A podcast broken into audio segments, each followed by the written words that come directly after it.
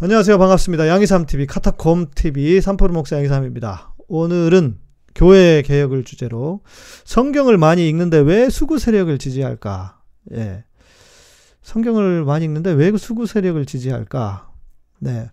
우리 그 오픈 채팅방이 있습니다. 음, 오픈 채, 오픈 채팅방이 있는데, 오픈 채팅방이 너무 활성화가 많이 돼서 시작한 지 얼마 안 돼 가지고 그런지 아주 그냥 너무 열심히들 해주시고 계시거든요.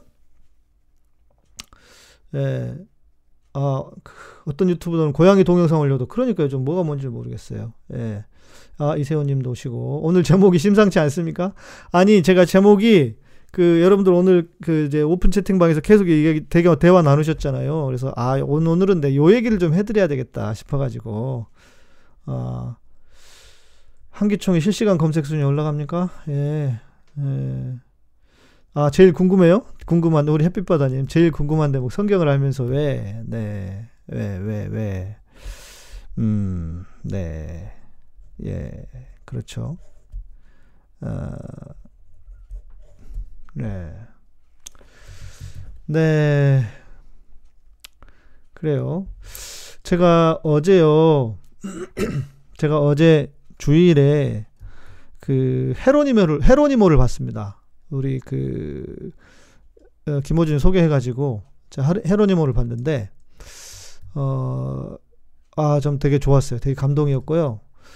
어, 보면서 되게 화가 났던 거는 저렇게 저렇게 나라를 사랑하고 정말 그런 분들이 계시는데 나라를 팔아먹는 이 저런 이 친일파 인간들은 뭐냐 싶어가지고요. 그 멀리 이국 땅에서도 어, 정말 나라를 사랑하는 그런 열정이 있는 분 어, 정말 그, 정말 열심히 최선을 다해 사셨더라고요. 그래서 여러분들도 진짜 한번 꼭 보시고요. 그 헤로니모 가지고 나중에 한번 이야기를 서로 해봐도 좋을 것 같아요. 예, 어떻게 그런 인간, 인물이 될 수 있었을까. 음. 한국 분인데요. 한국 분인데 잘 몰랐던 역사 뭐 역사잖아요. 우리가 하와이까지 간지는 않았는데 남미까지 그리고 그렇게 어 그 멀리 그 나라까지 간 거는 다 아, 이제 우리가 잘 알지 못하고 있었던 이야기여 가지고요. 예, 다들 좋아요 누르고 시청하시자고 정한 형제님. 네. 예, 그렇습니다. 그래서 영화 여러분 나중에 제가 이렇게 보니까 그 볼 수 있는 데가 별로 없더라고요. 그래서 삼성동 가가지고 코엑스 가가지고 의자가 한 30개 되나 그런 극장에 그냥 빔 프로젝트 정도로 보는 데, 보면 되는 그런 극장도 있더라고요. 그래서 보고 왔는데 아주 너무 좋았습니다. 그래서 여러분들도 어좀 음, 한번 보시면 좋겠다. 그리고 좀 그걸 가지고 좀 그 이야기를 해도, 해도 좋을 것 같습니다. 네, 김숙자님 꼭 보십시오. 어, 그녀가 없어봐야 소중함을 알지. 그녀가 누구죠? 여기서 말하는 그녀란, 네. 나경원 얘기하시나? 예. 영화는 조조, 조조 영화, 그란디소, 그란디오소님 어서 오십시오. 네. 그리고 어 제가 또 내일 MBC에 가서 PD 수첩 인터뷰를 하기로 했습니다. 어 이제 PD 수첩이 그다 그간에 교회를 너무 많이 다뤄 가지고 교회를 좀 이렇게 그 교회 편을 결산하는 의미로 좀 다루고 싶으신가 봐요. 어, 그 서정문 PD님이 연락 오셔가지고 목사님 인터뷰 한번 해요 그러셔가지고 예, 저 인터뷰 많이 했어요. PD 수첩에 두 번이나 나갔고요. KBS KBS의 시사기획창에도 인터뷰했고 또 시사기획창 PD님 한 분이 그 누구야 저기 정광훈 주제로 해가지고 그 지금 프로 만들려고 사전 인터뷰 한번 하자고 해서 지난번에 뵙고 왔고 뭐 요즘 제가 그쪽으로 좀 많이 나가네요. 예. 뭐 정말요 뭐 많이 했어요 제가 많이 했기 때문에 별거 아니고요 그리고 인터뷰 한 1시간 해도요 1분 정도 1분 나가면 진짜 많이 나가고 잠깐 나갑니다 잠깐 잠깐. 원래 그래요. 예. 변대영, 변상욱 기자님이 전문가시더라고. 그때 한 1시간 반 했는데, 그랬더니, 음, 그럼 한 1분 나가겠네요. 그때 딱 1분 나가더라고. 예. 네. 탁공님도 어서 오십시오. 네. 네, 그러면 좋겠습니다. 저도. 예. 그래서 여러분들, 그, 제 편 올라가면요. 그, 보시고요. 예, 그, 서정문 PD님, 명성교회 다루셨던 서정문 PD님이 저도 그 전에는 몰랐어요. 그런데 서정문 PD님하고 그 이후로 좀 많이 가까워져 가지고 그 얘기를 해주시더라고요. 그때 제가 명성교회 그 편을 인터뷰를 하고 그 거의 초창기에 프로 만드는 초 처음 부분에 인터뷰를 했었나 봐요. 제가 그래서 디렉션을 잘 갖게 됐다고 그러면서 나는 명성교회를 뭘 만드실까 했는데 왜냐면 명성교회 나온 이야기들이 뻔하니까요. 다 알려져 있는 이야기고 그런데 제가 그때 얘기해줬던 게 그거였거든요. 서정문 PD님이 서울대 종교학과 나오셨습니다. 예, 그래서 잘 아시는 거예요. 다 돈입니다, 돈. 그랬더니 그걸 가지고 파셨더라고. 그래가지고 부동산 막 나온 게 그거였어요. 서정문 PD님 나중에 그러시더라고. 목사님이 그때 인터뷰를 너무 잘해주셔가지고 본인들이 방향을 잘 잡고 했다. 그런 얘기를 하시더라고요. 그래서 아무튼 제가 내일 어, 오신다는 걸 오시지 말라고 갈 데가 없, 오실 데가 없다고 제가 가겠다고 해서 내일 MBC에 갑니다. 내일은 또 저기 그 카톨릭 프레스에 가서 예, 삼종파 예, 그 불교 포커스랑 같이 또 미팅을 좀 합니다. 그래서 전에 어른들이 뭘 하셨던 것 같은데 어른들은 다들 바쁘셔가지고 못했고 이번에는 실제적으로 실제 그 방송 프로도 만들고 우리 유튜브 채널도 만들어서 같이 방송도 하고 그걸 이제 구체적으로 좀 이야기를 해 보려고 합니다. 네. 김호선, 김혜선님 뭘 보고 오 하셨지? 마지막에 오는. 그래서 아마 그 개불릭 같은 거 있잖아요. 개신교, 불교, 카톨릭, 개불릭 2를 이제 뭐 조만간에 또 하지 않을까 싶고요. 네. 아무튼 뭐 제가 해야 될 역할에 대해서는 좀 잘 하겠습니다. 특이한 건 제가 아, 새 종파 모여요. 예. 그래서 불, 종교 적폐 청산 뭐 이런 그 운동 뭐 이런 거 하나 만들려고 합니다. 예. 그래서 다른 종교 다른 종파들도 좀 들어오게 하고 그렇게 해서 좀 하는데 이제 문제는 제가 합동이잖아요. 합동. 합동은 이런 거 잘 안 하거든요. 보통 그 이제 기장이나 이런 쪽에서 많이 하는데 제가 합동이어가지고 어쩔지 모르겠습니다. 저 교단에서 면직 당할 것 같아요. 파면하노라 이러면 파면 당할 것 같은데 아이 뭐 쫓아내면 나가죠. 뭐 어쩔 수 있나요. 뭐 언제부터 뭐 언제는 목사가 뭐 음. 아, 아 매니저 관리 매니저는 무슨 뭐 그렇게까지 뭐 그래서 제가 매니저를 도도 돈을 쓸 수가 돈을 줄 수가 없기 때문에 안 됩니다. 예. 아, 서울의 소리 노란 딱지로.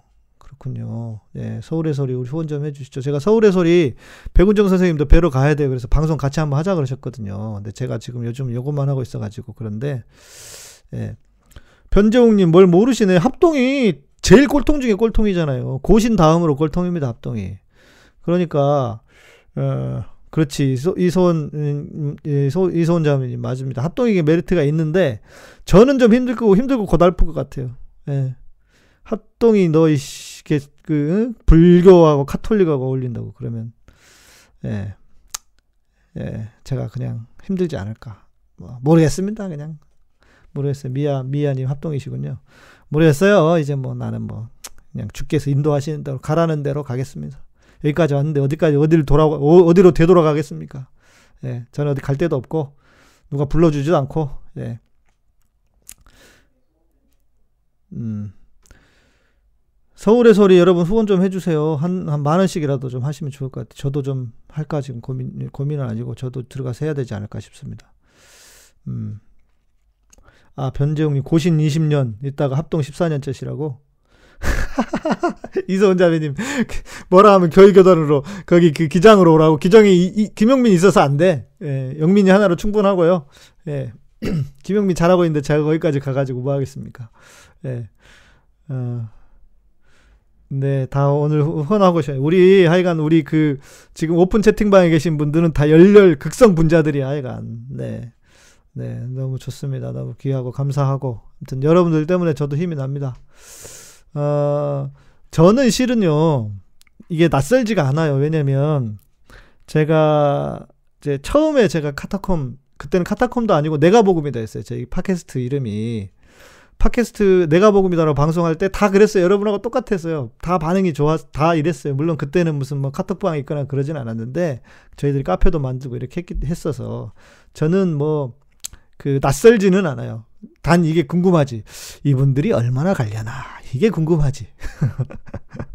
네. 네, 네, 그렇군요. 네. 그래서 이제, 에, 오늘 주제, 아, 그리고 제가 또 오늘 그, 이제, 그 옛날 추억이 좀 돋는 그 저희 교단의 군목 선배들하고 좀 통화도 했, 통화를 하면서 옛날 생각이 좀 나더라고요. 어, 저희 그 성경 중심 삶이라고 믿고 있는데 뭘 말하시지? 아, 아 아니 뭘 얘기하시는 건지 모르겠다. 정환영재님. 어, 저희 그 선배들 중에 이제 예, 군목 선배들 교단에 선배들 전화 통화도 하고 이렇게 해가지고 옛날 생각이 나더라고요. 그래서 바로 제 위에 선배 한 분은 대령 진급을 했어요 군목으로. 군목으로 제일 높이 올라간 거거든요. 그래서 야 내 나이가 벌써 그렇게 돼가나 싶은 생각이 들기도 하고. 예. 그래서 아무튼 옛날 생각에 어 저는 뭐라고 해야 될까? 어 극이라고 좀 먼 사람이어 가지고요. 소위 말하는 주류라고 해야 돼. 주류, 주류까지, 주류라기보다는 이 전통적인 교회 안에 있는 이런 세력하고는 좀 멀잖아요. 그래서 옛날 생각이 또 추억이 좀 났습니다. 예. 예, 이영동님, 음, 부르는 곳이 많아지니 좋은, 좋은가요? 그런데 돈이 안 됩니다. 예, 전통교회 안에 있으면 이게 돈이 되거든요. 그런데 저는 돈이 안 돼요. 아이, 참. 먹고 살기 힘듭니다. 예. 먹고 살기 힘들어. 예. 음, 네.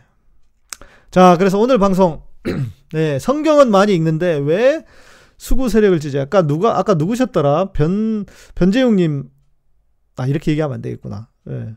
성, 실명을 말하면 안 되네. 죄송해요. 예. 아무튼, 어, 우리 그 방에서요, 방에서 한 분이 그 이야기를 하는 거예요. 누가 성경은 진짜 많이 읽는데 몇십 번 읽는데 그 이제 소위 말하는 그 수구 세력들 수구 꼴통의 세력들을 지지하는 그런 막 동영상들도 퍼날라다고 그런다는 거예요. 그래서 왜 그럴까 도대체 저도 그래서 좀 이렇게 생각을 해봤어요. 음. 그래서 요 이야기를 좀 해드리면 좋겠다 싶어요. 자, 일단 먼저 좀 생각해 볼 거는요. 사람은 다 각자의 에, 안경을 끼고 세상을 봅니다. 그렇죠? 어, 빨간색을 가지고 있으면 빨간색을 끼게 되고요. 파란색을 가지면 파란색의 색, 세상을 보게 되죠. 예. 그런데 그것을 다 벗어내자고 해도 완전히 벗어낼 수 없는 게 인간입니다. 어, 이렇게 볼 수 있을 것 같아요. 이게 영어로 표현하기가 어려운데 신학에서도 되게 중요한 주제거든요. 성경을 해석한다고 하는 해석학적인 차원에서도 선입 견과 편견이라고 하는 것이 있습니다. 그러니까 선입견, 편견은 그 편견은 뉘앙스가 별로 좋지 않잖아요. 편견을 가진 사람들이라고 하는 측면에서 잘못된 어떤 그 이제 한쪽으로 치우친 시각이라고 한다면 선입견이라고 뭐, 하는 건 뭐냐면 어떤 한 사람이 갖게 되는 선제적인 어떤 그 생각이라고 해야 될까요? 선제적인 어, 틀. 그러니까 빨간색이냐 파란색이냐를 갖게 되는 그 눈, 그거를 선입견이라고 해야 될 것 같아요. 이것도 이제 나쁜 의미는 아니고 누구라도 그러니까 예를 들면 기자가요. 언론이 중립이 있을 수 있습니까? 언론이 중립이 존재할 수 있나요? 언론학에서는요, 언론은 중립이 존재할 수 없다고 본데 왜? 인간이 중립이라고 하는 것을 가질 수 없는 존재이기 때문이죠. 그렇지 않습니까? 인간은 인간이 어떻게 중립을 취합니까? 뭐 자기가 뭐라고 중립을 가질 수가 없는 존재예요. 우리가 안철수가 아닌 이상은요 중립을 취할 수가 없어요. 예, 극중주의 아닙니까? 예. 근데 그게 안 된다고 하는 유럽에서는 극중주의라고 하는 거는 없어 이 바보야 하면서 비아냥거리면서 만든 게 극중주의라고 하는데 극 극중심에 서겠다 하는 이 우리 안철수의 이 놀라운 예, 네, 바이러스나 잘 만드시지. 음. 그래서 중립에 설 수 없는데 내가 어느 쪽이냐의 색깔을 가지게 되는 하나의 그것을 가지 시야를 가지고 있는 전제와 같은 거죠. 전제와 같은 것. 이것은 이것을 어 선입견이라고 신학에서는 그렇게 해석하기에서는 이야기를 하는데 전제와 같은 것이라고 합니다. 이해하시면 됩니다. 전제와 같은 것. 전제와 전제와 같이 에, 갖게 되는 생각. 그러니까 우리는 다 어떤 전제를 갖게 된다는 거죠. 사람은 아무리 내가 중립을 중립적인 사람이 되고자 한다고 해도 중립은 불가능하다는 거예요.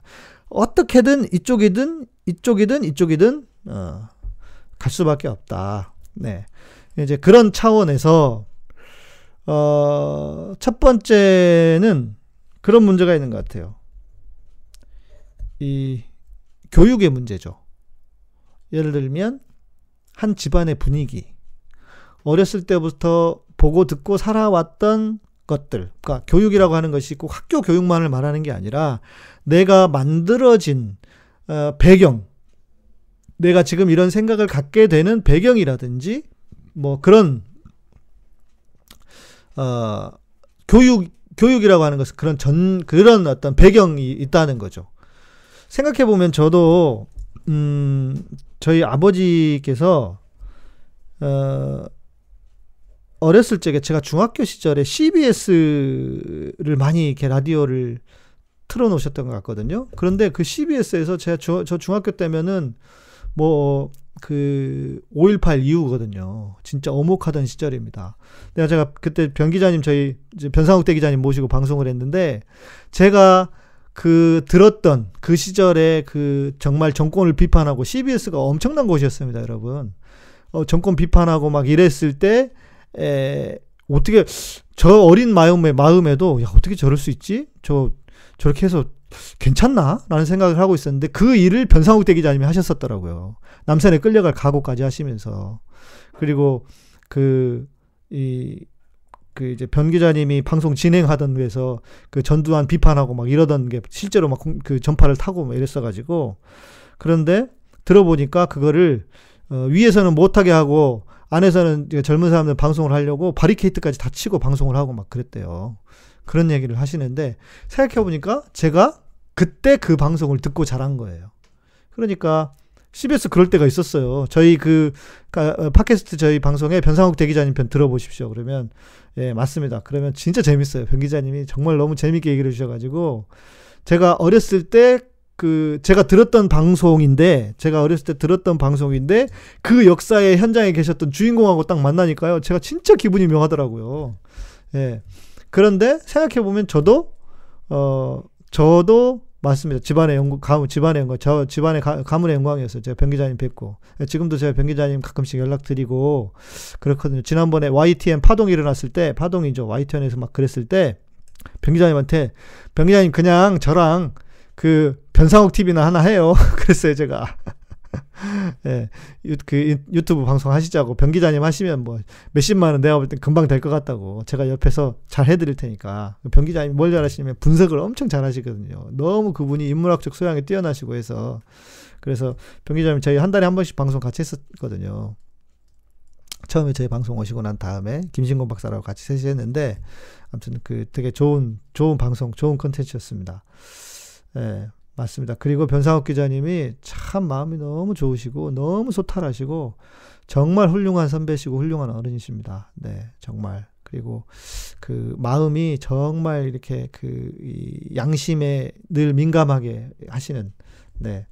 그래서 제가 그 유튜브 그냥 하자고 그랬거든요. 그랬더니 좀 보시자고 알겠다고 그렇게 했는데 제가 그 어디서 할 건지까지 스튜디오까지 다 섭외해가지고 제가 준비를 했었거든요. 네. 아무튼 나중에라도 병 기자님이 총선 끝나고 나면 한번 제가 병 기자님하고 같이 변상욱 TV를 좀 한번 같이 해볼까 생각 중입니다. 아무튼 그런데 제 생각해 보니까 제가 나는 왜 이런 생각을 갖게 되었을까를 생각을 해 보니까 저도 저희 아버지의 나름의 영향을 받았던 것 같아요. 어렸을 때부터 아버지가 그런 방송을 들으시고 하면서 그리고 어떤 그 집안이 집안의 어떤 그 뭐 대단한 우리 아버지가 사상가거나 그러시진 않으셨지만 그래도 그런 영향을 받지 않을 수가 없었던 것 같아요. 제가 이 이야기를 해 드리는 이유는 아까 말씀드린 것처럼 우리는 다 각자의 전제를 가지고 살아간다는 거죠. 그러니까 저는 오히려 이렇게 정환 형제님처럼 차정환 형제님 계시잖아요. 고, 고향이 지금 계신 곳이 대, 구미입니다. 구미. 고향은 대구 쪽이시고. 그런데 대구와 구미 쪽에 계시는 분이 이럴 수 있다고 하는 것이 아 저는 정말 대단하신 것 같아요. 오히려 저보다 더. 예, 어떤 또 다른 배경을 가지고 계신지 모르겠는데, 그러니까 무슨 말이냐면 지금 이소은 자매님 얘기하시는 것처럼 시대적 배경에 기반한 주관적 사고와 해석이 성경을 보는 렌즈를 구성한다는 말. 당연히 해당이, 당연히 적용이 되죠. 그리고 자, 우리는 이런 거잖아요. 철학이 철학의 대상은 크게 보면은 뭐냐면 인식론과 인식론과 형이상학에 대한 거거든요. 철학은 그런데 어 음, 후비정님 이따 그 좀 다른 얘기니까 이따 해볼게요. 어, 인식론과 아, 인식론과 아, 그 이제 형이상학에 대한 것인데 인식론에 대한 이야기를 좀 해보면 먼저 여러분 생각을 해보세요. 만일 내가요 어, 이스라엘에서 태어난 사람이에요. 내가 이스라엘의 이스라엘 사람이에요. 그러면 어떤 전제를 가지고 있냐면 이스라엘 외 다른 모든 사람들은 모든 다른 이방인들의 다른 사람들은 다 이방인인 거예요. 이스라엘 사람들은 지금도 합니다. 지금도 그럽니다. 어, 그, 이스라엘의 전통적인 그 마을에 있어요. 그 전통 유대교를 지키고 사는 사람들. 어, 이름이 뭐더라? 그 거리에 가면요. 이, 그, 그, 그 거리가 있거든요. 거기는 뭐 TV도 없고, 알리는 것도 다 이렇게 신문지 같은 걸로 붙이는데, 까만 옷만 입고 다니고, 다 이렇게 머리, 이, 이거 다 이렇게 안 자르니까, 이게 따고 다니고, 막 이런, 이런 분들이 있어요. 어, 거기 가면, 메하시아림, 메하시아림이래요. 동네 이름이. 메하시아림에 가면, 어, 어린 아이들, 꼬맹이들도요, 우리 같은 사람 가잖아요. 안 쳐다봅니다. 왜? 이방인이라고. 예. 이방인이라고 눈 버리는 거예요. 이방인 안 보는 삽니다. 이러는 거죠. 만약에 여러분, 우리가요, 한국이 아니고 이슬람에서 태어났으면 어떨까요? 어, 유대인들, 아까 유대인들 얘기했으니 유대인들 다시 좀 얘기해보면, 유대인들은요, 철저하게 하나님 한 분이라고 생각합니다. 어, 들으라 이스라엘아, 쉐마 이스라엘. 들으라 이스라엘을 하나님은 오직 한 분이시니. 유대인들은요, 철저하게 하나님이 하나예요. 한 분이에요. 그래서 유대인들은 아무리 예수를 잘 믿어도 삼위일체를 이해하지도 못하고 받아들이지도 않습니다. 햇빛바다님, 아니에요. 이스라엘에 태어났으면 개신교를 다 나쁘게 보지 않습니다. 예, 다 나쁘게 보지 않아요. 이게 너무 한국에 과장되, 과장되게 알려지는 게 많습니다. 예. 어, 인정은 안 하지만 그렇게 죽일 죽을 줄 죽일 정도로 그러지는 않아요. 그러니까 이스라엘 과격분자들이 그런 거죠. 유대인 과격분자들이 그런 거죠. 어쨌든 과격분자들이 있잖아요. 우리 정광원 부류들. 어 그래서 음 유대인들은 아무리 예수를 믿어도요. 예수님이 하나님의 아들인 것을 인정하기가 어려워요. 예수님이 하나님의 아들인 것을 인정하는 유대인들을 만난다면 그 믿는 유대인들이라고 하잖아요. Messianic Jew라고. 메시아 Messianic Jew는 왜 Messianic Jew냐면 어 메시아를 인정하는 유대인들이라는 뜻입니다.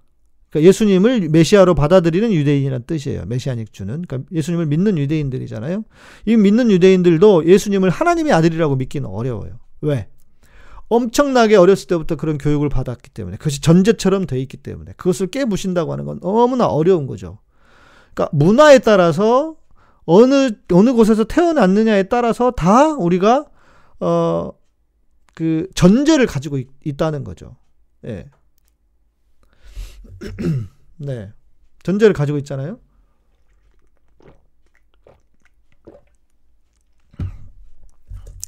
이슬람에 태어났으면 이슬람대로 만약에 여러분 우리가 제가 만약에 동자승 출신이라고 생각해 보십시오. 그러면 불교적인 문화의 배경 속에 있지 않겠어요? 예. 그러니까 우리가 다 그런 어, 전제를 가지고 태어나기도 하고 또 정치적으로 볼 때도 전제를 가진 저, 가지고 자기만의 시야를 가지고 있게 된다는 겁니다. 그래서 아무리 성경을 봐도 그런 눈을 가지고 예, 아직도 사전 설명하고 있어요. 아, 그래서 그런 전제와 그런 눈을 가지고 아무리 성경을 봐도 성경이라고 하는 것은 아주 묘해서요. 여러분 보세요. 성경은 모든 이단들의 경전이 성경입니다. 그렇죠? 이단과 사이비들도 성경이에요. 예. 그래서 제가 한번 그 귀신론 있잖아요. 베리아 귀신론 성락교회. 제가 학교 입학을 했는데 저희 방에 기숙사 생활을 같이 했던 1학년 친구가요. 베리아 귀신론에 빠졌던 친구예요. 근데 이 친구가 한 번은 선배들이랑 쭉 이렇게 이야기를 하는 걸 제가 토론 나름 선배들이 너 이게 잘못됐다 해서 이야기를 해주는 그걸 들은 들은 경험이 있어요. 그런데 세상에 이 친구는 내가 어렸을 때부터 저도 그래도 나름 신앙생활을 아, 엄마 뱃속에서부터 했잖아요. 나름 구력이 얼마나 됩니까? 그런데 보도 듣지도 못한 구절을 가지고 계속 이야기를 해요. 와, 제가 그때 깨달았어요. 성경이란 게 진짜 오묘한 거구나. 예. 네. 보도 뭐 보도 듣도 못한 구절을 가지고 자기 지 그 귀신론의 논리를 계속 펴 가더라고요. 그러니까 어찌 보면 성경에서 중요하지 않은 그러니까 번역상 오류도 있는 한국 한국 성경으로 번역을 할 때 일어나는 그 번역상 오류 있는 그 구절조차도 끄집어 와서 그것을 자기들의 성경을 어 성경을 통해서 자기들의 신앙을 대변하려고 하는 거예요. 와. 제가 진짜 그때 진짜 깜짝 놀랐습니다. 성경이 그런 책이에요. 그러니까 잘못 읽잖아요? 그러면 잘못된 것으로만 갈 수밖에 없는 게 성경입니다. 네. 아직 이루어지지 않은 부분을 노리는 그 이단이 그럴 수도 있지만요. 안 그런 이단들도 있어요. 그런데 성경이라고 하는 것 자체가 그렇다는 거예요. 성경이라는 것 자체가 그렇구나. 그래서 성경을 진짜 잘 읽어야 되는구나. 그리고 성경은 정말 바른 눈으로 읽어야 되는구나. 그러니까 이 전제가 잘못되면요. 성경을 200번 읽으면 뭐 합니까? 네, 성경을 200번 읽으면 오히려 그에게 더 독이 됩니다. 왜? 더 강화가 되거든요. 계속. 계속 강화가 돼요. 네. 인식론을 기반으로, 어, 후비장님, 인식론을 기반으로 성경을 해석하는 경향이 있는 게 아니고, 인식론의 문제라는 거예요. 성경을 해석하는 것도. 크게 보면, 큰 틀에서 보면. 인식론에 기초해서 자기가 인식하고 있는 방식으로 자기가 인식하고 있는 방식으로 성경을 해석한다는 거죠. 그게 문제라는 거죠. 그러니까 주님이 우리에게 보여주시고자 하시는 그 본래의 뜻을 이해하면서 성경을 해석을 해야 하는데 그게 아니라 자기 나름의 인식으로 자기 나름의 전제를 가지고 성경을 이해한다는 거예요. 네. 그리고 어떤 사람에게는 성경이 가르치고 있는 중요한 맥락들이 전혀 눈에 들어오지 않습니다. 적어도 제가 볼 때 중요한 맥락은 뭐냐면요. 고아와 과부와 나그네를 영접하라, 대접하라 라고 하는 것이 구약에서 가장 흐르는 사회적 관심이거든요. 그런데 그게 눈에 안 들어와요. 그 사람들은. 복 받은 것만 들어와요.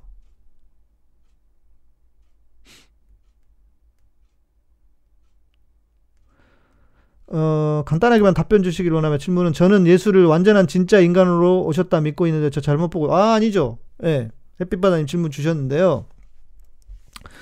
예수님은요. 자, 우리 보수적인 신학에서는 이렇게 봅니다.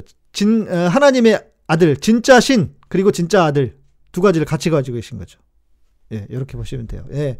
김숙자님께서 동의를 해 주셨습니다. 예, 정말 맞다고. 예. 그러니까요. 이 사람들은 네. 어, 우리 이세호, 이세호님 역시 교수님답게 영어로 self perspective reflection, 예.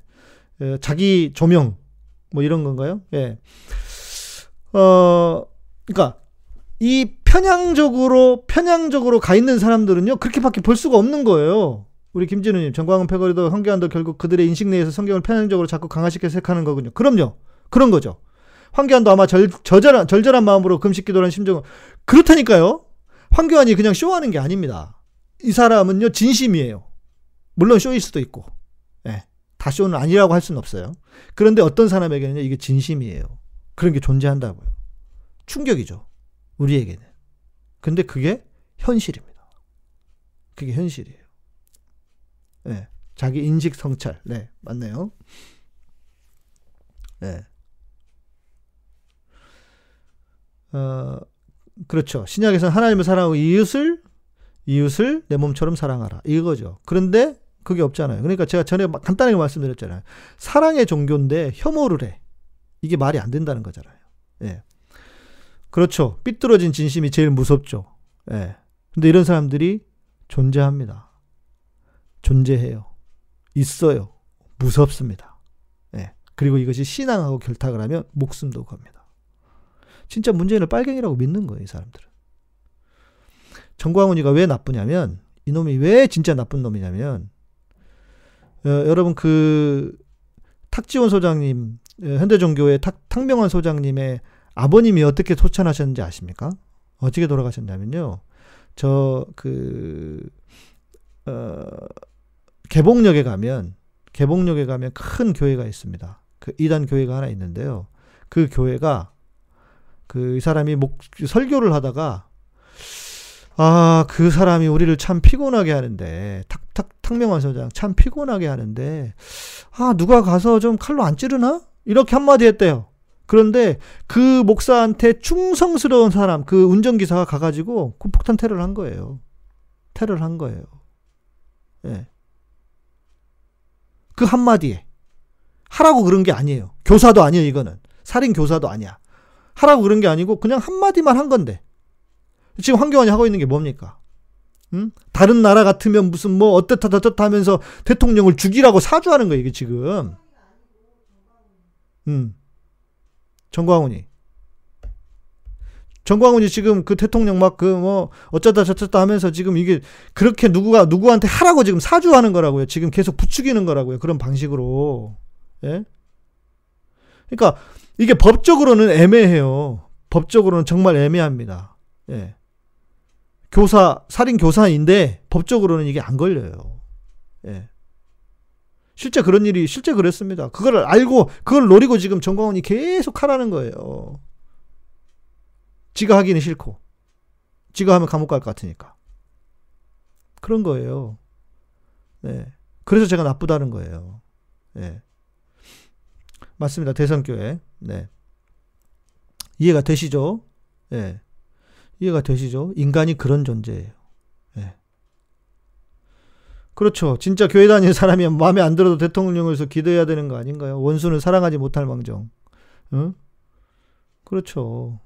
솔직히 그런데 우리도 뭐 뭐랄까 이명박 박근혜 때 뭐 그렇게 그렇게 온 마음으로 다 기도하지 못했던 건 사실이니까 할 말은 없어요. 저도 그렇긴 하지만 음. 황교안 가족이 아니고 황교안 가족이 아니고요. 후비정님. 탁명환 소장님. 아, 이거는 뭐 다 아는 사실, 다 아는 사실이니까요. 맞아요. 종교적 살인교사입니다. 이건 지금, 지금. 예. 예. 이게 하나가 있어요. 예. 좀 이해가 되시죠? 예. 이 이해가 되시죠? 예. 그런 사람들이 존재한다. 안타깝게도. 실제로. 그래서 누구는 그래요. 지능이 좀 떨어진다고 그러더라고. 그렇게 표현을 하더라고요. 그런 사람들이. 지능이 좀 떨어지는 사람들이라고. 그렇지, 그게 아니면은, 그렇지, 박근혜 저주는 안 했죠. 맞아요. 저도 그랬어요. 예. 네. 음. 자, 그리고 두 번째는, 두 번째는요, 사람은 정말 다양합니다. 다양해요. 아주 다양합니다. 음. 별의별 사람들이 세상에 다 존재하죠. 그런데 어떻게 해요? 그 사람들 누가 만들었어요? 하나님이 만드셨잖아요. 그 사람들도. 어, 그러니까 이렇게 이야기해 볼 수 있을 것 같아요. 이해하는 거하고 인정하는 거하고. 우리가 그 사람들을 인정해 줄 수는 없어요. 그 사람들이 옳다라고. 그러나 이해를 할 수는 있겠죠. 그죠? 아, 이렇게 존재하는구나. 라고. 하나님이 어찌됐건 그들도 세상에 있도록 존재하도록 두고 계시지 않아요. 누가 알곡인지 누가 가라지인지 모르겠지만. 네.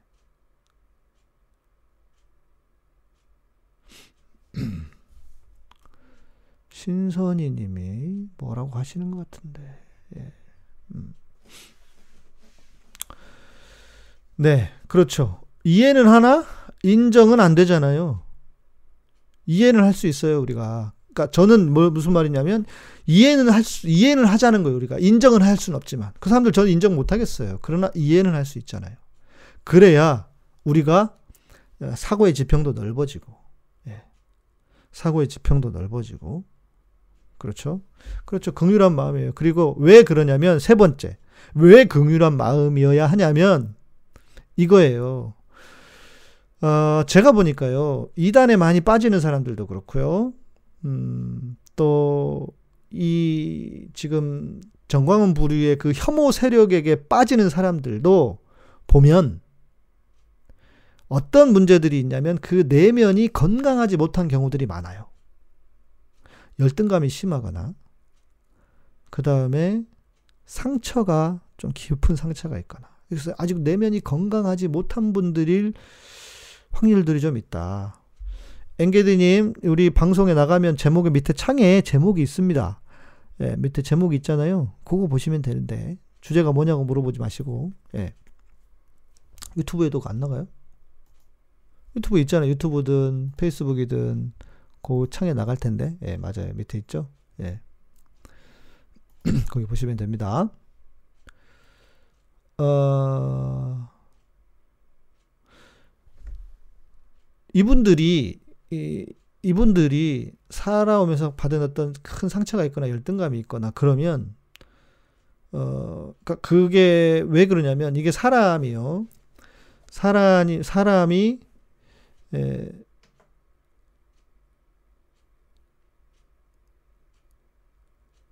음, 입원이 되는 자세가 있을 때 사람은 다양하다 이게 무슨 말인지 후비정님 참 무슨 말인지 다 이해 못했어요. 예, 깊은 마음의 어떤 그 마음의 상처와 쓴뿌리가 해결되지 않으면, 그러니까 우리가 이러잖아요. 사람이 성숙해지면요.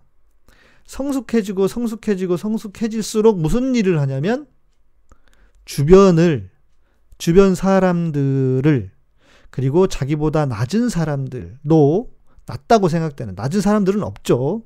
그러나 자기보다 어렵고 그 형편도 더 좋지 않고 낮게 보이는 사람들도 존중할 줄 아는 사람들이 됩니다. 왜냐? 자기의 가치를 자기의 가치를 높게 보는 사람들일수록 다른 사람의 가치도 귀하게 볼 수 있는 거예요. 그러니까 그 혐오에 빠진 사람들의 특징이 뭐냐면 자기의 가치를 귀하게 여기지 못해요. 제가 왜 여러분에게 계속 복음은 괜찮아다라고 말하냐면 그 이야기를 하는 거냐면 진짜 복음이 그럴 뿐만 아니라 우리가 정말 건강한 사람이 되려면 복음이 또 지향하는 바 뭐냐면 너가 얼마나 귀한 존재인지 내가 얼마나 귀해서 내 예수님이 너와 너와 너를 나, 나 예수님이 나와 너를 바꿨다라고 하나님이 너와 내 아들을 바꿨다라고 말씀하시는지 그것을 알아서 우리의 존재가 자존감이 높이 올라가면 자기의 존재의 귀한 것 자기가 내가 귀하다고 하는 것을 깨닫잖아요. 그러면 다른 사람도 귀한 것을 알게 돼요. 음. 무슨 말인지 이해가 되시죠? 그래서 그런 거 있어요. 그 남자들이 여자를 볼 때 저도 그랬거든요, 실은. 저도 그 결혼할 때 어, 봤던 것 중에 하나가 뭐냐면 여자들이 어, 힘이 약하거나 자기보다 좀 부족하다고 생각하는 사람에게 함부로 하는 걸 보면 만약에 그런 사람이라면 저는 무조건 그런 사람들은 제, 제 인생에서는 아웃. 그러니까 내, 내 아내는 될 수 없다고 저는 생각했어요. 그것은 결국 어떤 거냐면 남을 무시하는 사람은요, 자기를 무시하고 있는 것과 같아요. 것과 같은 게 아니라 그 이유가 그거예요. 남을 어떻게든 남을 그 이렇게 흠을 잡고 뭐 또 남을 이렇게 비하 비하하고 하려고 하는 사람들의 특징이 뭐냐면 자기를 그렇게 보고 있단 말이에요. 그러니까 복음은 실은 나를 회복시켜서 내가 회복된 내 자아로 정말 주님의 회복된 건강한 자아로 다른 사람에게도 그렇게 그 사랑을 전하자라고 하는 게 복음이란 말이에요. 그런데 이게 아직 안 된 사람들은 어떻게 돼? 열등감과 해결 혹은 상처 속에서 헤어나지 못하고 아직 해결이 안 된 분들은 혐오하는 것을 남을 혐오하는 것을 당연하게 생각해. 네. 남을 혐오한 혐오하는 것을 그냥 이상하게 생각하지 않아요. 저는 어린 시절에도 그런 인간들은 진짜 못된 인간들이야. 그래서 그런 거 있잖아요. 그 조심해야 될 사람들 뭐 10가지 중에 한 명도 그 식당에 갔는데 그 서빙 하는 분들에게 함부로 하는 사람들 절대로 그런 사람들하고 가까이 하지 말라. 심지어 그런 사람들하고 비즈니스도 하지 말라 그러잖아요. 그게 왜 그러냐면 그 속에 있는 자기가 그 자아가 건강하지 못하다는 뜻이에요. 예. 음. 네. 우리 준영재님도. 그러니까 무슨 말 사람 무슨 무슨 무슨 말인지 이해가 되시죠? 그러니까 지금 보세요. 예를 들면 우리가 정광훈 부류라든지 이런 거에 빠지는 사람들은 우리가 멀쩡하고 내가 건강한 내면과 건강한 자아를 가지고 있는 사람이라면 그런 정광훈 부류를 보고 아 도대체 왜 저래 하고 인상을 찡그리는 게 정상이지. 그게 사람이 신앙이 있고 없고를 떠나서도요. 예. 그게 정상이지. 그런 사람들을 보고 정광훈을 보고 오 잘하고 있습니다. 박수 치고 있다. 이거는 그 사람의 내면이 아주 그냥 우울하고 문제 많고 상처 투성의 사람이라는 것을 반증하는 거예요. 예. 이해되시죠? 예. 그러니까 중요한 건 뭐예요? 내가 복음으로 내가 먼저 회복되는 거예요. 그러니까 제가 늘 하는 말이 있어요. 뭐 우리가 항상 뭐 그런 얘기 하거든요. 뭐라고 하냐면 뭐그 어, 열방을 품고 뭐 그 우리 YM에서 제일 잘하는 게 있어요. YM 그 열방을 품고 열방을 향해서 막 이러잖아요. 근데 야 열방을 품기 전에 너나 먼저 품어라. 너 스스로 나 품고 자기 스스로를 먼저 사랑할 줄 알고 그래야 그 힘이 세계로까지 아니라도 내 주변으로 가는 거예요. 예. 음. 댓글들을 좀 봐야 되겠다. 댓글 막 뭐라고 얘기를 하시는데 너나 품어라 맞아요. 너나 품어라. 그래야 되는 거예요. 아. 음, 박성숙님 네 반갑습니다. 어서 오십시오. 아 그렇다면 그런 사람 포기해나요? 방법 없을까요? 음, 그러니까 이럴 수 있다고 생각합니다. 저는 포기 완전히 포기하는 것은 우리의 몫은 아니죠. 왜냐하면 내가 누구라고 사람을 판단하겠습니까? 그러나 이걸 생각해야 돼요. 첫 번째, 내 사랑의 크기를 생각해야 합니다. 우리가 여기에서 다 넘어지는데요. 내가 어떤 사람인지를 자기도 모른 채로, 아, 주님이 사랑하라고 했으니까 무조건 사랑해야지 하다가 다 넘어져요. 내 사랑의 크기를 생각하셔야 돼요. 그런 사람 품어줄 수도 있습니다. 네. 왜? 내 사랑이 크다면. 정말 나는 그런 사람들조차도 다 용납해 줄 수 있어 라고 한다면. 그러나 내가 그런 사랑의 크기가 없다면 그 사랑의 크기가 커질 때까지 기다리셔야 돼요. 안 그러면 내가 죽어요. 네. 무슨 말인지 이해되시죠? 예. 네. 다들 아까 제가 한 말 때문에 그렇구나. 무슨 열방은 열방은커녕 너나 품어라. 예, 그렇죠. 자기도 못 품으면서 누구를 품는다고 그래 무슨 열방을 품어 그러니까 그렇잖아요. 제가 그랬잖아요. 그 어, 이명박이 왜 서울을 서울시를 하나님께 드렸는지 아세요? 드린다 그런지 아세요? 그때 그때 가서 그랬잖아요. 지를 드리기 싫으니까 자기 드리기 싫으니까 서울시 드린 거라고. 네. 네. 네. 그럼요. 그러니까 내가 성숙해지고 내가 하나님 안에서 건강해져야 건강해져야 다른 사람을 나의 가치로 똑같이 볼 수 있다고요. 그러니까 아무리 높, 높은 사람, 아무리 돈이 많고, 아무리 힘 있는 사람이라도 사람들 막 무시하는 사람들 있죠. 그런 사람들은요, 자기에 대한 불만이 가장 많은 사람들이에요. 불쌍한 인간들이에요. 그러니까 불쌍하게 봐야 된다고. 예. 네. 불쌍하게. 예. 네. 다들, 아, 다들 이제 이해되시죠? 아. 그렇지. 주사랑님 그러시네요. 저는 무조건 그러다 심장병 생기셨대. 네. 그렇다니까요. 자기의 사랑의 크기도 생각하셔야 된다고. 예. 이건 저 얘기가 아니라 그 스카펙이라고 하는 그 정신과 의사가 한 이야기예요. 예. 제 지인은 정광훈이 옳다고 유튜브를 보라고 적극적입니다. 네. 그러니까 안타까운 분들이에요, 이분들은. 음. 주사랑님 심장병이 치유되셨다고? 네. 네. 하실 수 있으면 기도해 드리세요. 기도해 드리잖아요. 그분들을 위해서도 그러면 무슨 일이 벌어져요? 그 집에 제자들을 예수님이 제자들을 보내셨을 때 그 집에 들어가서 축복하라 그랬잖아요. 그 축복이 그 사람이 받을 만하면 그 사람에게 가겠지만 그렇지 않으면 어떻게 돼? 축복은 돌아온다고 나한테. 그 사람이 받을 만하지 못하면 그 축복이 나한테 와요. 그러니까 우리는 남을 위해서 기도해야지. 그러니까 열 받으면 에라이 복이나 줘버려야 돼. 네, 에라이 복이나 받아라 이렇게 해야 되는 거예요. 잘 안 되지만. 음. 네. 자, 그렇다고 해서 그렇다고 해서 그러면 그 사람이 행한 악에 대한 책임이 사라지느냐? 그러지는 않습니다. 우리가 긍휼히 보는 건 긍휼히 보는 것이고 그 사람이 잘못한 것에 대한 책임은 또 져야 되는 거예요. 그렇죠?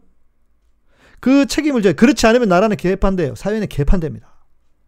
범법자들이 범법자들이 사회상을 누비게 돼요. 예. 세상을 누비게 돼요. 예. 안타깝다고 해도 할 수 없어요, 박성숙님. 네. 우리는 다 그렇게 대립하고 삽니다. 사람은 다양하니까요. 예. 그래서 진짜 그런 것 같아요. 그냥 그래서 할 수 있으면 여러분 사랑의 크기가 돼서 커지거든 그분들 위해서 기도하세요. 정광훈 위해서도 기도하시고. 예. 사랑해 우리는 진짜 사랑하는 종교잖아요. 사랑의 종교잖아요. 그 사랑의 마음으로 기도해 주세요. 왜? 이기 그 이거는 그런 생각 가지고 하면 돼. 안 되면 나한테 오겠지. 정광훈 정광훈을 위한 기도는 다 나한테 올 거야. 네. 그렇죠. 빤스 목사, 빤스 목사 같은 사람, 빤스 같은 사람 골라서 기도해 주세요. 그 복이 나한테 오게. 예. 예. 이게 사랑의, 이게 사랑이죠. 이게 시, 사랑의 종교죠. 예. 뭐, 누구 가서 죽으라고 그러고. 그게 뭐 하는, 뭐 하는 짓거리입니까, 그게. 예. 이게 무슨, 아이고, 참. 저도 정광은 미워하지 않아요. 예. 그가 하는 행동이 잘못됐다고 말하는 거지. 사람을 미워하진 않아요, 저는. 음. 어. 이명박, 박근혜, 최순실, 황교안, 나경을 위해서 기도해야 하나님께서 이, 그이들을 통해 나라를 올바른 방향으로 이끄시기 위해서 이렇게 사용하셨다고. 그럴 수도 있죠. 예. 정광훈한테 기도하면 왠지 오염돼서 돌아올 듯. 네. 네. 그죠? 기도의 동기가 막 생기시죠. 맞아요. 우리 그렇게 우리는 그렇게 수준 높은 신앙을 갖잔 말이죠. 예. 음. 아, 앵게디님 말이 빙고 맞죠? 어, 빤스 목사가 황교안의 어, 발목을 잡죠. 당연히 그렇죠. 그러니까 황교안은 어, 너무 자기가 그렇게만 살아온 사람이잖아요. 공안 검사로서. 그러니까 확증 편향이 그냥 그 그냥 자기가 이미 형성된 사람이에요. 제가 누구죠? 그 박창준 박창주, 바, 박창주, 박찬주, 박찬주 제가 영입하는 거 보면서 아, 이 사람은 진짜 나라를 위해서 큰 일을 할 사람이다. 네. 자유한국당을 끌고 어, 저 바다 바다 바다 속으로 들어가겠구나. 네. 진짜 황교안은 끝까지 가야 됩니다. 절대 황교안 물러나라고 그러면 안 됩니다. 네. 네. 우리 황교안 응원해야 돼요. 그래야 민주당이 잘 이길 수 있습니다. 뭐 민주당도 얼마 잘하는지 잘 모르겠지만 황교안 응원해야 돼. 나경원 진짜 나경원 응원해야 돼. 나경원 끝까지 총총 나경원 총선 때까지 반드시 살아남으라고 있어야 해야 돼요. 여러분 총선이 얼마나 중요한지 아시죠? 이번 총선이 우리나라가 새로운 나라가 되느냐 마느냐의 기로예요. 제가 볼 때는 이래요. 이, 이, 이 지금 적폐 세력들이요. 적폐 세력들이 지들이 지금 문재인 대통령이나 지금 정부를 공격하는 이유는 여러분 그런 인간들요 별것들 아닙니다. 다 기회주의자들이에요. 기회주의자들은요 힘이 세잖아요. 센 사람이 딱 생기잖아요. 그럼 글로 가서 다 기어 들어갑니다. 예. 아직 뭔가 가능성이 있다고 자기들이 그런 생각을 가지고 있기 때문에 그래요. 그러니까 총선을 통해서 확실하게 눌러줘야 돼. 그러지 않으면 제가 볼 때는 우리나라는 진짜 더 다른 고비로 들어갈 거예요. 예. 음, 앵게드님 말씀이야. 말씀이 맞네, 아멘이야. 이게 다 우리나라 잘 되라고 누군가가 이끄는 중이에요. 네. 근데 어쩔 수가 없어요. 그런 걸 통해서. 그러니까 제가 말씀드리잖아요. 박근혜라고 하는 사람이 있었기 때문에 지금 정치 지형이 바뀐 거예요. 그나마. 박근혜라고 하는 사람이 있었기 때문에 그나마 지금 보수, 소위 말하는 보수가 30%에 묶인 거예요. 안 그러면요. 옛날, 여러분 생각해 보세요. 박근혜 전에 무슨 짓을 해도 무슨 짓을 해도 보수가 더 많았어요. 진보보다. 진보도 아니죠, 민주당은. 예? 그렇지 않습니까? 그러니까 어찌 보면 그 값을 지불해야 돼요, 역사에서는. 예. 역사에서는 그 값을 지불해야 돼. 우리는 정말 속사, 속 쓰리지만 뒤에 돌아보면 나중에 돌아보면 괜찮겠죠. 아, 참 박근혜가 큰일 했어야지만 우리는 이 안에 들어가 있는 우리는 얼마나 힘들겠어요. 조국 장관 마찬가지일 거예요. 조국 장관도 지금 얼마나 힘들겠어요. 그러나 나중에 돌아보면 제가 볼 때는요, 이분은, 어, 진짜 큰 인물이 될, 이, 이 판이 갖춰져 있어요. 예. 음, 잘 견디시면, 예, 그럴 거라고. 예.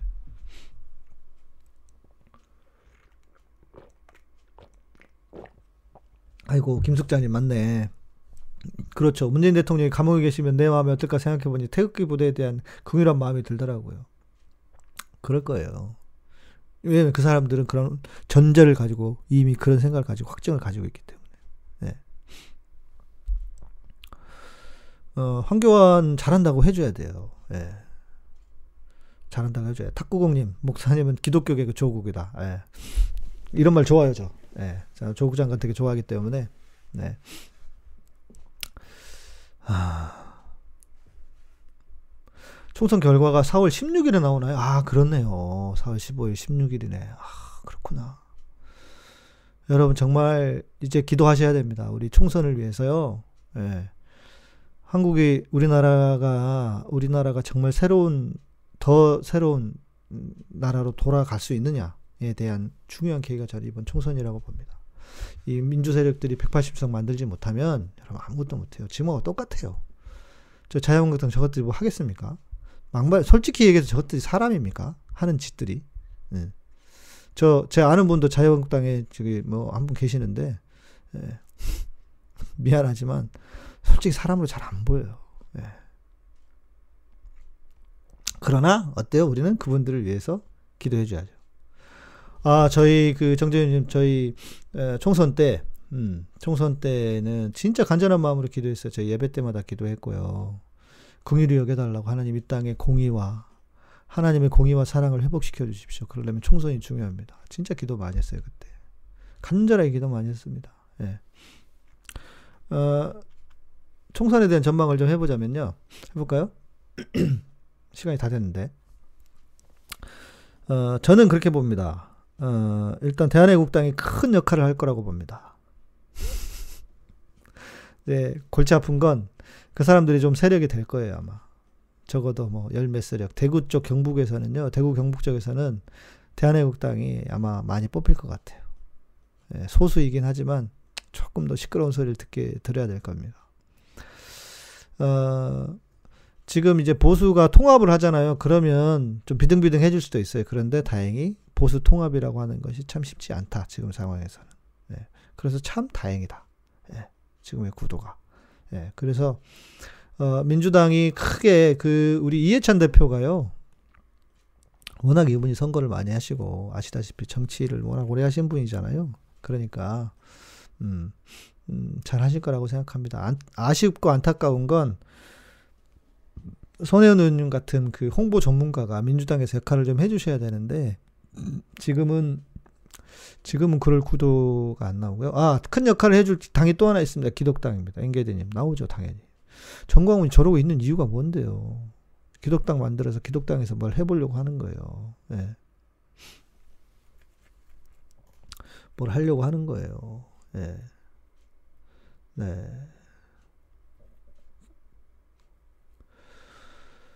어, 그렇죠. 보수 통합 그러니까 발언 못 할 수도 있어요. 예, 기독당 나올 겁니다. 기독당 3% 넘으면은 지금 현행 법으로도 비례대표 한 명 나오는 거 아시죠? 예. 예. 그리고 노골적으로 어, 지역구는 자유한국당 찍고 비례는 우리 찍어라 이러잖아요. 지금 정광훈이. 예. 아, 손 의원님 안 나오실 거고요. 표창원 의원님도 안 나오실 겁니다. 그렇게 이미 이야기를 하셨기 때문에 표 의원님도 너무 이렇게 정말 마음이 좋으신 분이어가지고 이중적인 걸 못하겠다 이렇게 하시는 것 같아요.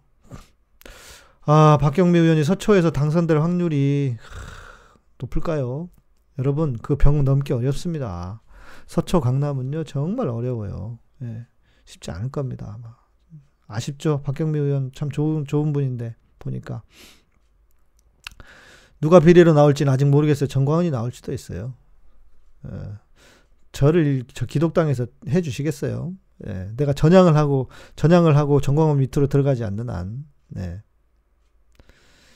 손의원님은 국회의원을 하지 않으실 거예요. 예.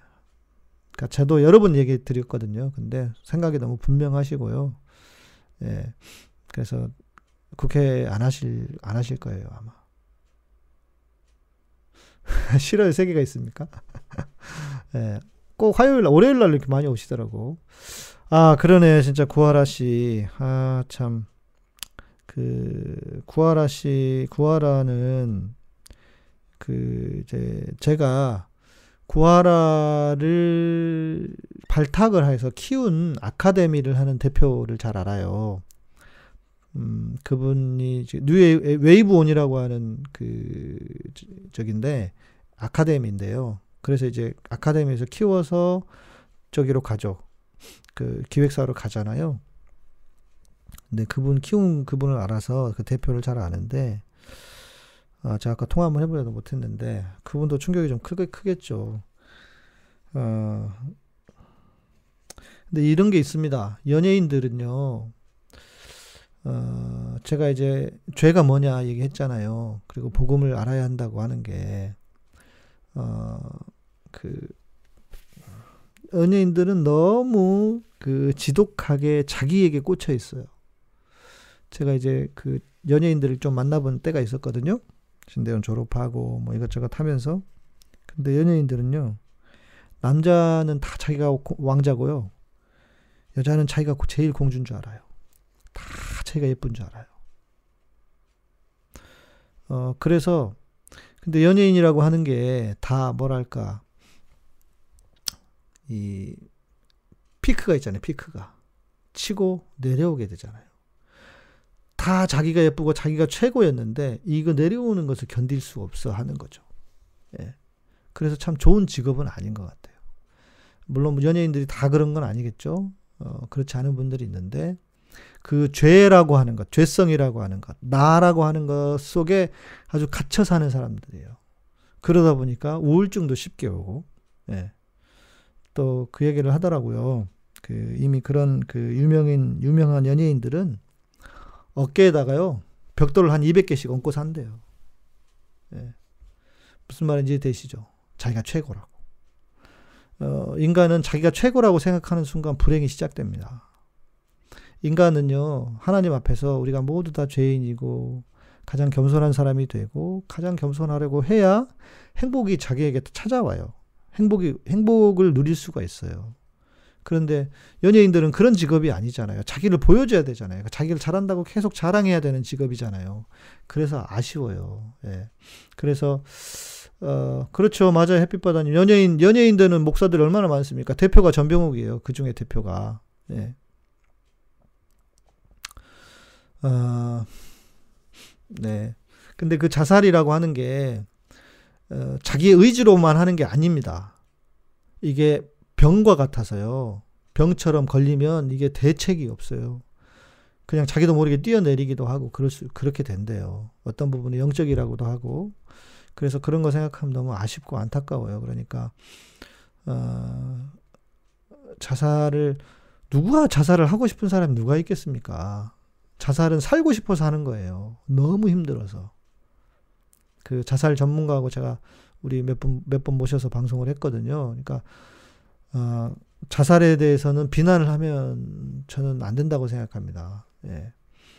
그리고 어느, 그러니까 우울증이라든지 어느, 어느 상황에 딱 들어가잖아요. 그러면 그때 어떻게 되냐면 자기를 이길 수가 없어요. 자기 통제가 안 돼요. 그래서, 어, 그래서 우리가 진짜 복음이 무엇인지를 바로 아는 게 중요하다. 연예인이 되더라도, 음? 연예인이 되더라도. 주님이 그랬잖아요. 어, 어, 바울이 그랬잖아요. 음. 먹든지 마시든지 무엇을 하든지 다 주의 하나님의 영광을 위해서 하라. 예. 음. 그렇게 얘기하셨잖아요. 그러니까 그런 기초가 있었으면 좋겠고 정말 이런 일이 다시는 좀 일어나지 않았으면 좋겠어요. 제일 큰 게 음, 저는 기자들의 역할도 크다고 생각해요. 어, 정말 이게 지금 지난번에 셜, 서, 셜리에 이어서 이 구하라까지 이게 무슨 일입니까? 이 젊은 꽃다운 청춘들이 이게 지금 우리 사회가 이래서 되겠습니까? 예. 그리고 그 댓글로 악플을 다는 사람들은요. 실은 그냥 하는 게 아니고 서, 세력들이 있어요. 근데 그 세력들에게 농간을 당해서 세력들에게 놀아나는 거예요. 예. 예. 아, 김숙자님도 그러셨군요. 오랜, 세월 우울감에 시달리셨고. 그러니까 우울증이 심해지면요. 자기 스스로 통제가 안 돼요. 어느 순간인가 내 영혼을 누구 다른 존재에게 맡기게 되는 꼴이 돼버려요. 그러니까 그 우울증에 들어가지 않도록 일단은 우리가 복음 안에서 든든히 서야 하고, 예. 그리고 늘 자기를 돌아보고 점검하고, 예. 음. 어, 노무현 대통령에 대한 일화는 제가 알고 있습니다. 음, 노무현 대통령은 저는 실은 지금도 노무현 대통령도 어, 노무현 대통령도 이게 과연 자살을 했을까 그렇게 돌아가셨을까 싶은 생각이 들 정도로요. 예. 어, 음, 예. 그 전임 공정거래위원장을 하셨던 분이 계세요. 그분이 노무현 대통령, 그분이 장로님이신데 노무현 대통령을 전도하려고 그 한 두 시간인가 독대를 하면서 대화를 나누신 적이 있었대요. 퇴임하실 때쯤에 그랬더니 퇴임하시고 나선가 그랬더니 그런 얘기를 하시더, 하시더라고요. 이분의 하나님은 조국이었다. 그러니까 우리나라. 노무현 대통령의 신은 그가 섬기고 있는 하나님은 우리나라가 어떻게 잘 되어야 하느냐. 여기에 꽂혀 있었던 분이래요. 그래서 동북아시아에서 어떻게 할 건가. 이 그 퇴임하고 이후 퇴임하신 이후에도 계속 그것만 생각을 하셨던 분이래요. 그래서 들어갈 틈이 없더라. 음, 그 얘기를 하시더라고요. 저는 직접 들었습니다. 대화를 나누셨고 그분 통해서. 예. 어, 네. 어, 제가 그 우리 오픈 채팅방에 그 뭐죠? 그 우리 법의학자가 왜 노무현 대통령이 자살이 아닌지를 그 써놓은 글들이 있어요. 예. 그래서 그거는 제가 한번 올려드릴 테니까 한번 보시고요. 예. 저는 자살이 아닌 것 같아요. 예. 그렇게 하실 분이 아니에요. 예. 네. 천국 가면 알게 되겠죠. 예. 저는 제가 개인적으로 노무현 대통령을 꼭 한번 뵙고 싶었었거든요. 그런데 뵙지도 못하고 돌아가셔가지고 음, 참 너무 아쉽고 꿈속에서도 제가 노무현 대통령 만나는 꿈도 여러 번 믿어, 여러 번 꿨어요. 제가 참 정말 좋아했던 것 같아요. 그리고 그 양반 보면 어, 한편으로는 저를 모르는 것 같기도 하고 너무 좀 앞서가서 그런 게 아니었을까 생각이 들기도 하고요. 예. 음, 그랬습니다. 아무튼 네. 자, 오늘 방송은, 네, 그렇죠. 예수와 가장 많이 닮은 분이셨습니다. 노무현 대통령. 저도 그렇게 생각합니다. 네. 어, 오늘 방송은 여기까지 할게요. 좀 도움이 되셨습니까? 음, 왜 그러는지 이해가 좀 되시나요? 예. 에, 사람은 뭐라고 대화했는지는 기억은 안 나고요. 예. 아, 봉화 가셨군요. 저는, 저는 이제 소천하시고 나서 봉화를 갔었거든요. 예. 아이고, 그렇습니다. 다 우리가 아픔이죠. 노무현 대통령 생각하면. 그런데 노무현 대통령이 그렇게 하셨기 때문에 어찌 보면 지금 우리가 있다고 생각합니다. 깨어있는 시민들의 조직된 힘. 그 조직된, 깨어있는 시민들의 조직된 힘이 소초동에 모이게 했고 여의도에 모이게 예, 한게 아닌가 싶습니다. 예, 여러분 오늘 뭐, 그, 도움이 되셨으면 또 좀 이렇게 인사해 주시고요. 예, 네. 네. 마지막 인사해 주시면 저는 기다렸다가 제가 조명이 있어가지고요. 조명 때문에 이제 좀 더워요. 네. 음, 음, 네. 맞습니다. 시민의식이 살아나야 민주주의도 살아있다는 말씀. 교회도 적용되는데 교회는 왜 이 모양이냐고요. 교회가 왜 이 모양이냐고. 교회가 민주사회로 가고 있는 것을 뒤에서 끄집어 땡기고 있어요. 속이 터질 일입니다. 열불이 납니다, 진짜. 예. 네. 네. 좀 이해가 되셨는지 모르겠습니다. 이해가 되셔서 사람들을 이해하시는데. 네. 아, 시대를 변화시키기 위해 대통령이라는 직업은 적절하지 않은 것 같다고 말씀하신 그분의 말씀이 마음 깊이 저리고 저립니다. 네. 그랬네요. 예. 네. 이런 이야기를 나눌 수 있는 곳. 우리 오픈 채팅방이 있습니다. 오픈 채팅방의 이름은, 어, 이름이 뭐였더라? 어디 갔냐? 음.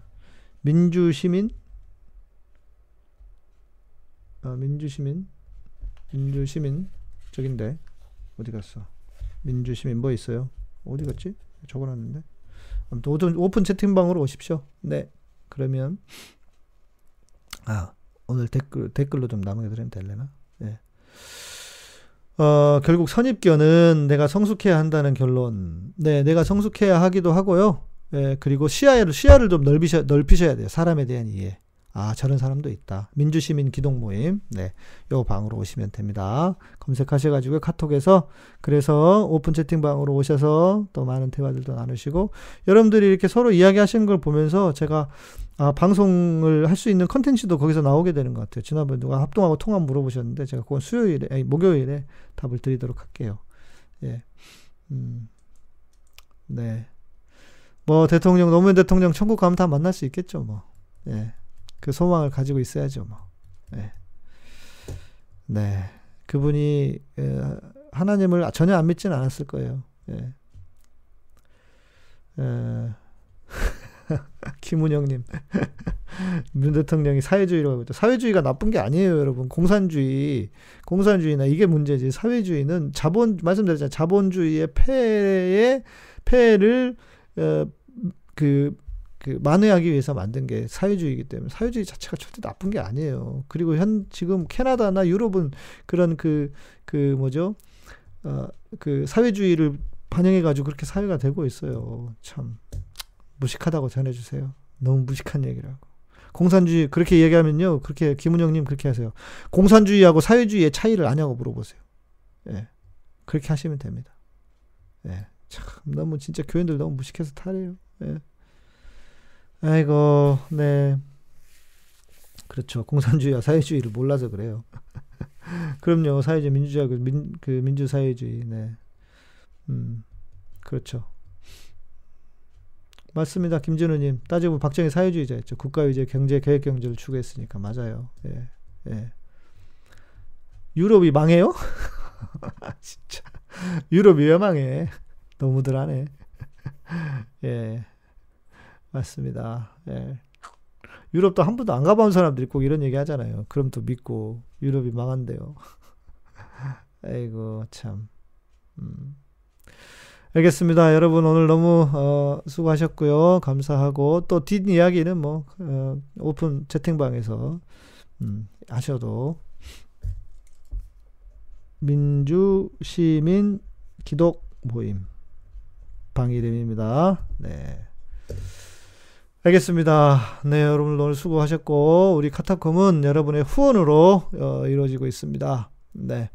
그래서 말씀드린 것처럼 교회나 단체 후원이 없고 다 개인이 후원하고 있습니다. 여러분 후원해 주시고 또 멤버십에도 가입해 주시면 감사하겠습니다.